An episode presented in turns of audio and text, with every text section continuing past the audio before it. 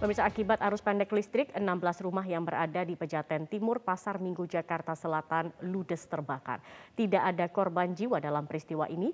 Polisi yang berada di lokasi langsung memasang garis polisi.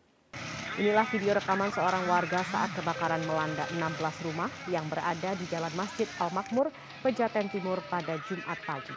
Petugas pemadam kebakaran sektor Pasar Minggu yang berada di lokasi langsung memadamkan api di dalam rumah agar tidak merambat lebih luas. Salah satu warga mengatakan kebakaran diduga disebabkan arus pendek listrik dan juga karena percikan api dari kompor gas saat seorang tetangga meninggalkan rumah kala sedang memasak. Saat menerjunkan 9, maksud kami setelah menerjunkan 9 unit dan 45 personel pemadam kebakaran sektor Pasar Minggu, api mulai bisa dipadamkan oleh petugas. Setengah tujuh. Setengah tujuh pagi.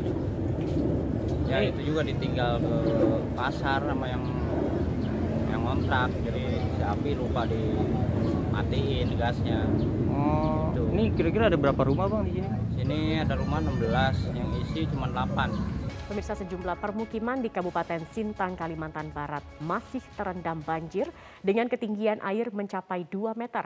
Sementara itu tingginya curah hujan membuat kondisi tanah menjadi labil hingga dinding tebing pun longsor mengakibatkan akses warga terputus. Pemukiman warga di bantaran Sungai Melawi di Kelurahan Ladang, Kecamatan Sintang, Kabupaten Sintang menjadi wilayah terparah terdampak banjir. Air sungai yang meluap masuk ke wilayah permukiman dengan ketinggian air mencapai 1 hingga hingga 2 meter. Selain rumah warga, banjir juga merendam gedung kantor pemerintah setempat. Namun sebagian besar warga memilih tidak mengungsi dan bertahan di rumah masing-masing. Tingginya intensitas hujan yang terjadi sejak beberapa hari terakhir membuat sejumlah tebing di jalur Trans Sulawesi Poros Rantepao Pangala di Kabupaten Toraja Utara, Sulawesi Selatan menjadi longsor. Akibatnya jalur penghubung antar provinsi tersebut tidak bisa dilalui kendaraan. Untuk membuka akses, tiga unit alat berat milik pemerintah Kabupaten Toraja Utara dikerahkan guna membersihkan material longsor.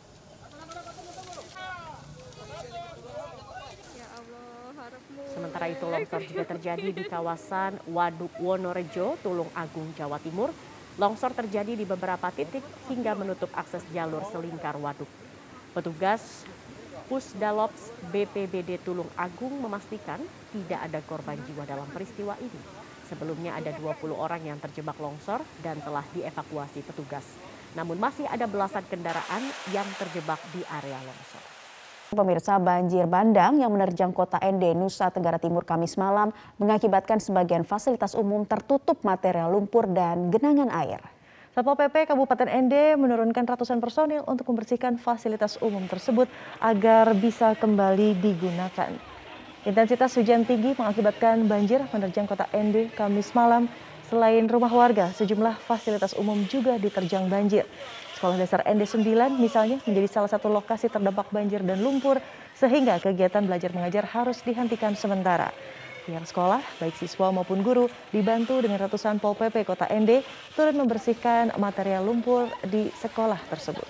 Tak hanya sekolah, sejumlah kantor pemerintahan juga tak luput diterjang banjir. ASN juga turun langsung untuk membersihkan material lumpur dan genangan air agar pelayanan publik bisa kembali dilakukan. Hari ini membawa lumpur dan sampah. Hari ini Pol PP menurunkan uh, kota sejumlah 150 personil untuk membersihkan uh, sampah dan lumpur yang uh, berada di badan jalan dan di lokasi-lokasi tempat umum. Pemirsa seorang pria bernama Yana membuat prank terkait dirinya hilang misterius di sebuah lokasi di Cadas Pangeran Sumedang, Jawa Barat. Ternyata hal ini hanya pura-pura saja atau modus karena memiliki masalah di tempat kerjanya. Yana ditemukan di sebuah tempat di Dauan, Majalengka. Sebelumnya Yana mengunggah motornya mogok di sebuah lokasi di Cadas Pangeran Sumedang, Jawa Barat dan mengirimkan voice note ke istrinya seakan-akan ia hilang diculik seseorang. Kabar kehilangan Yana sempat menjadi heboh, bahkan polisi dan tim SAR mengirimkan timnya ke lokasi untuk melakukan pencarian. Di lokasi memang ditemukan sepeda motor Yana dan sebuah tas. Ternyata Yana tidak menghilang. Polisi menemukannya di daerah Dawan Majalengka. Saat ditemukan Yana dalam kondisi sehat dan mengaku ulahnya mengunggah foto dan suara di medsos seakan-akan menghilang. Hanyalah modusnya saja agar tidak ditemukan. Ia diduga sedang mengalami masalah di pekerjaannya. Di Satreskrim sudah mengamankan yang bersangkutan di daerah Dawan ya. Kondisi kondisinya seperti apa? Masih sehat walafiat sekarang kita lagi uh, masih melakukan pendalaman terhadap yang bersangkutan. Yang bersangkutan masih diperiksa, kita bawa ke sini untuk dilakukan pemeriksaan. Ditemukan sekitar pukul berapa? Uh, sore tadi ya, mungkin sekitar jam uh, 16-an. Dabuan tepatnya di mana dan di Rilis lengkapnya besok. Rilis lengkap besok. Berarti sekarang sudah di Sumedang. Sudah, sudah. Lagi dilakukan pemeriksaan. Menteri Sosial Tri Risma hari ini hari ini maksud kami kembali mengungkap temuan terbaru Kementerian Sosial terkait data penerima bansos yang bergulir di tahun 2021 ini. Ironisnya dari temuan kali ini, Risma menyebut bahwa ada lebih dari 30 ribu ASN yang ikut menerima bansos dari Kementerian Sosial. Menteri Sosial Tri Risma hari ini mengungkap temuan terbarunya terkait data adanya puluhan ribu aparatur sipil negara yang ikut menikmati bantuan sosial yang selama ini dibagikan oleh Kemensos. Risma menyebut total ada 31.624 ASN yang terdiri dari 28.965 ASN aktif dan sisanya merupakan pensiunan ASN yang masuk ke dalam data penerima bansos.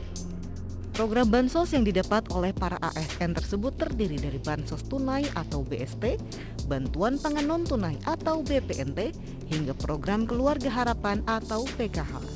Di 511 kota kabupaten di 34 provinsi. Nah, itu nanti akan kita kembalikan ke daerah, daerah cek. Ada yang profesinya sebagai dosen, ada yang profesinya sebagai ya ASN, ada yang profesinya jadi tenaga medis dan sebagainya. Nanti itu akan kita kembalikan data ini. Saya berharap daerah memberikan respon balik kepada kita.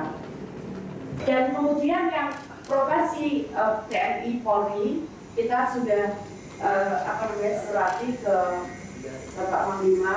Mudah-mudahan nanti uh, kami segera terima jawabannya. Seperti itu itu kira-kira teman-teman karena di di apa namanya salah peraturannya adalah tidak boleh yang menerima pendapatan rutin pendapatan apa namanya rutin dari pemerintah seperti itu. Dari hasil temuan ini, Risma menyebut pihaknya masih mengkaji bentuk sanksi yang akan diberikan kepada puluhan ribu ASN yang ketahuan menerima bansos. Karena menurut Risma, salah satu syarat penerima bansos adalah mereka yang tidak menerima pendapatan rutin dari pemerintah. Risma berharap data temuan Kemensos ini dapat segera dikonfirmasi oleh pemerintah daerah dan segera melakukan perbaikan data. Pirsa Menteri Keuangan Sri Mulyani mengatakan pemerintah akan menggelontorkan modal lagi kepada sejumlah badan usaha milik negara atau BUMN pada akhir tahun ini. Di sisi lain, tujuh BUMN akan dibubarkan atau dilikuidasi karena sudah mati suri. Pemerintah akan menggelontorkan modal lagi kepada badan usaha milik negara untuk memastikan berlangsungnya proyek strategis nasional PSN. Usai sidang Kabinet Paripurna hari Rabu, Menteri Keuangan Sri Mulyani Indrawati mengatakan penambahan modal akan dilakukan akhir tahun 2021 ini kepada BUMN yang mendapatkan penugasan pemerintah untuk menyelesaikan proyek strategis nasional dan infrastruktur yang fundamental. Hal lain untuk tahun 2021 kita akan menyelesaikan pembiayaan investasi terutama untuk BUMN-BUMN yang memang mendapatkan penugasan pemerintah untuk menyelesaikan proyek-proyek strategis nasional dan infrastruktur eh, yang fundamental atau eh, penting. Seperti Hutama Karya yang akan mendapatkan eh, PMN untuk tahun 2021 ini tambahan dari 6,2 menjadi sekitar 25 triliun dan untuk Waskita Karya juga akan ada tambahan 7,9 triliun. Sementara itu, pemerintah melalui Kementerian BUMN akan membubarkan tujuh perusahaan BUMN yang sudah tidak dapat ditolong lagi. Di antaranya Merpati Nusantara Airlines, Istaka Karya, dan PT Kertas Leces akhir tahun ini atau paling lambat awal tahun 2022. Pengamat BUMN Toto Pranoto menyebut penutupan BUMN ini wajar dilakukan mengingat saat ini jumlah BUMN sangat banyak, namun tidak semuanya memberikan kontribusi yang baik bagi penerimaan negara. Kontributors itu apa sih? Kontributors itu adalah kalau ya BUMN itu terhadap uh, produk jasanya dianggap masih strategis dibutuhkan oleh publik. Tapi juga tingkat kesehatannya boleh dibilang sehat prima begitu ya. Nah itulah masuk ke dalam uh, kuadran dia sebagai kontributors. Ya. Proses pembubaran BUMN dapat dilakukan melalui likuidasi atau kepailitan. Namun, dalam FGD with Editor yang digelar perusahaan pengelola aset hari Rabu, Managing Partner dari Siregar Setiawan Manalu Partnership, Nindra Siregar menyebut dari sisi kepastian hukum kepailitan lewat pengadilan lebih jelas. Kepailitan lebih jelas, ya lebih lebih uh, memungkinkan dieksekusi dengan tegas, gitu ya. Jadi apa, apa apa pun judulnya kurator yang bekerja itu membawa putusan pengadilan.